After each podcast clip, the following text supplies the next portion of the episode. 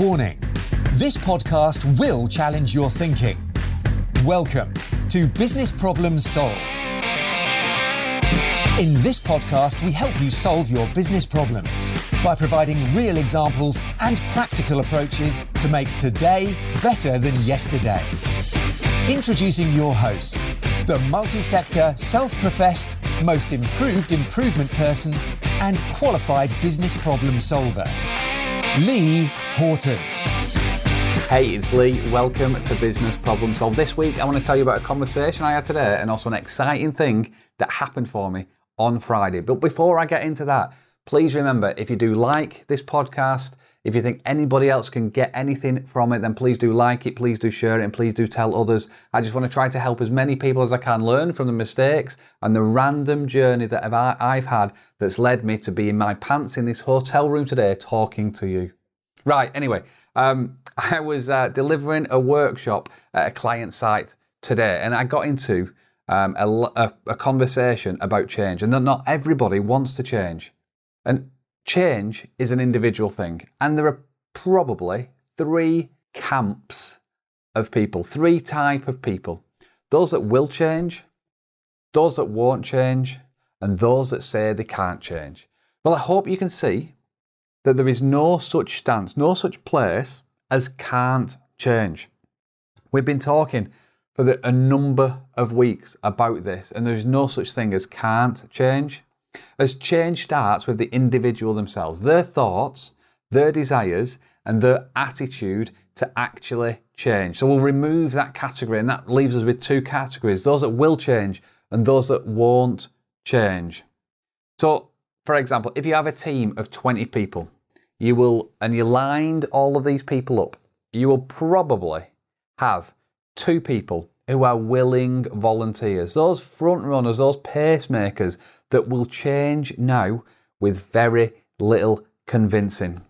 And you will probably have two people who will do whatever they can to resist that change. Those are the two people that are walking round with a black cloud above their head, talking about it won't work here, we've done all of these things before, and they're trying to recruit people to the black cloud club. Okay, and the rest of the people, the 16 of them, who could go either way, need a little bit more persuading from one of the two recruitment camps, either the for change or the against change. I asked the question today, where would you concentrate your efforts? And the room was split between supporting those that will change and winning over those that won't change. But I suggested that the 80% of the team should be where you concentrate your efforts, and you need to clarify the reason why they should change. What is in it for them? The social proof that the change has already been done in places, and that it is possible to change. Developing an environment to support that change, and then understanding the mindset that's driving their attitude and the belief and the values. That's what you need to do to concentrate on the 80% of the people. And by doing this, you're forcing the hand of those that won't change to either join you or alienate themselves further. These people are the ones that you need to concentrate on, the 80% of the people, the majority of the people, because what you don't want to do, you don't want to have a negative effect on those pro-change people. You need to enable and empower them to go forth and make change happen. The 80% of the people are the ones that you should concentrate on, understand what drives them, understand and explain clearly why the change needs to happen, what's in it for them explicitly, understand what's driving their attitude, and then work with them to develop the changes that are required. I would go as far as to say alienate the two people that don't want to change after you've had an opportunity to share with them the reasons for change. People who say they can't change, there's no such thing as that. There's those people that won't change, no matter how many things you say to them. So I would say, don't waste a lot of energy on those people. Work with the people that you can work with and try to engage and enable them the most encouraging environment for them to be able to change.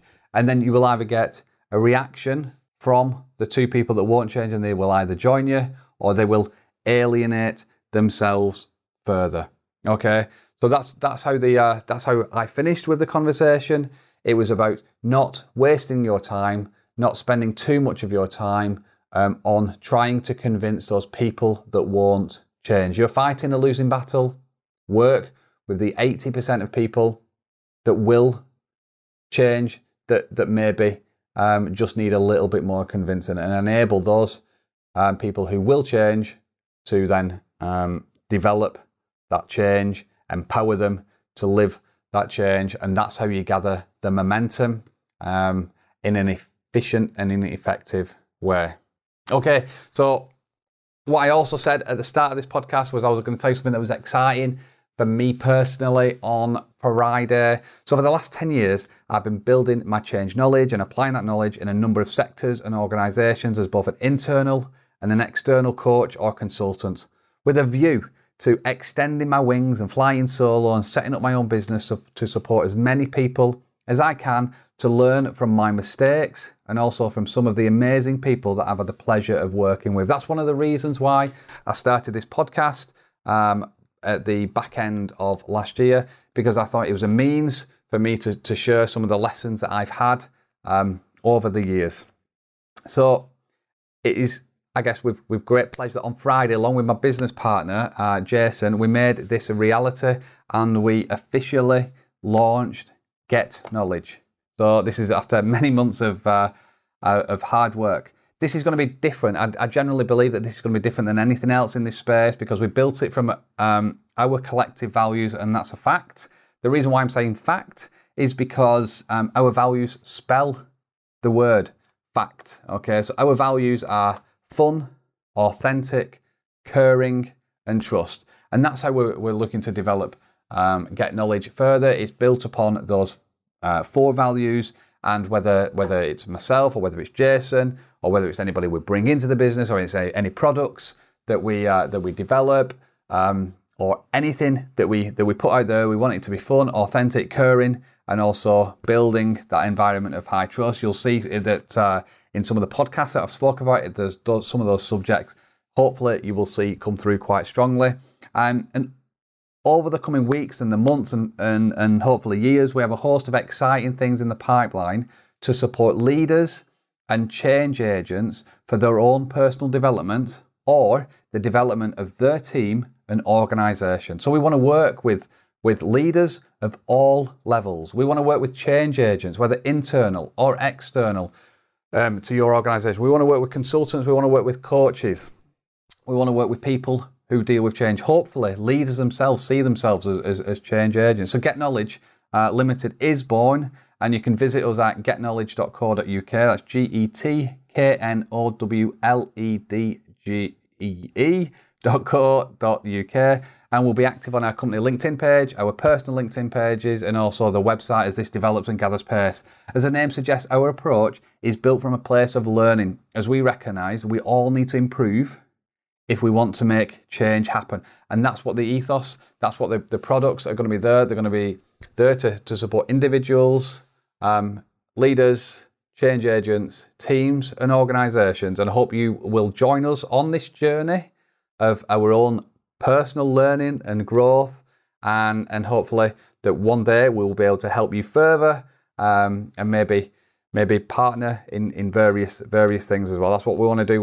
We want to create network of people that are keen and founded in learning, who buy into our values. The values again are fun, authentic, caring, and trust, and that is a fact. So that's the exciting thing that happened to me on Friday. It's been coming for a while, and I just wanted to share that with you. So if you do have any questions, any comments, anything you want to chat about, as always, you can get in contact with me via LinkedIn page or lee@leehorton.com, or now lee@getknowledge.co.uk as well. So have an amazing week, and hopefully we'll speak very soon. Thanks very much. Thanks for listening to Business Problems Solved. You can contact Lee on LinkedIn, Facebook, Instagram, or Twitter. by searching for Lee Horton, the business problem solver, or via visiting www.leehorton.com for more content and to solve your business problems. And remember, saying you know how to do it is not doing it.